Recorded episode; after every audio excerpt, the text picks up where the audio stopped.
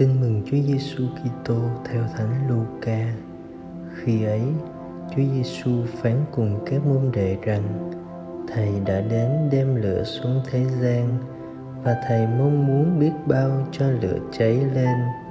Thầy phải chịu một phép rửa và lòng thầy khắc khoải biết bao cho đến khi hoàn tất các con tưởng thầy đến để đem lại sự bình an xuống thế gian ư thầy bảo các con không phải thế, nhưng thầy đến để đem sự chia rẽ.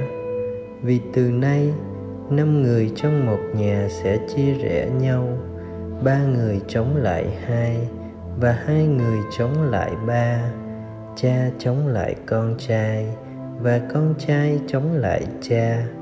Mẹ chống đối con gái, và con gái chống đối mẹ mẹ chồng chống đối nàng dâu và nàng dâu chống đối mẹ chồng.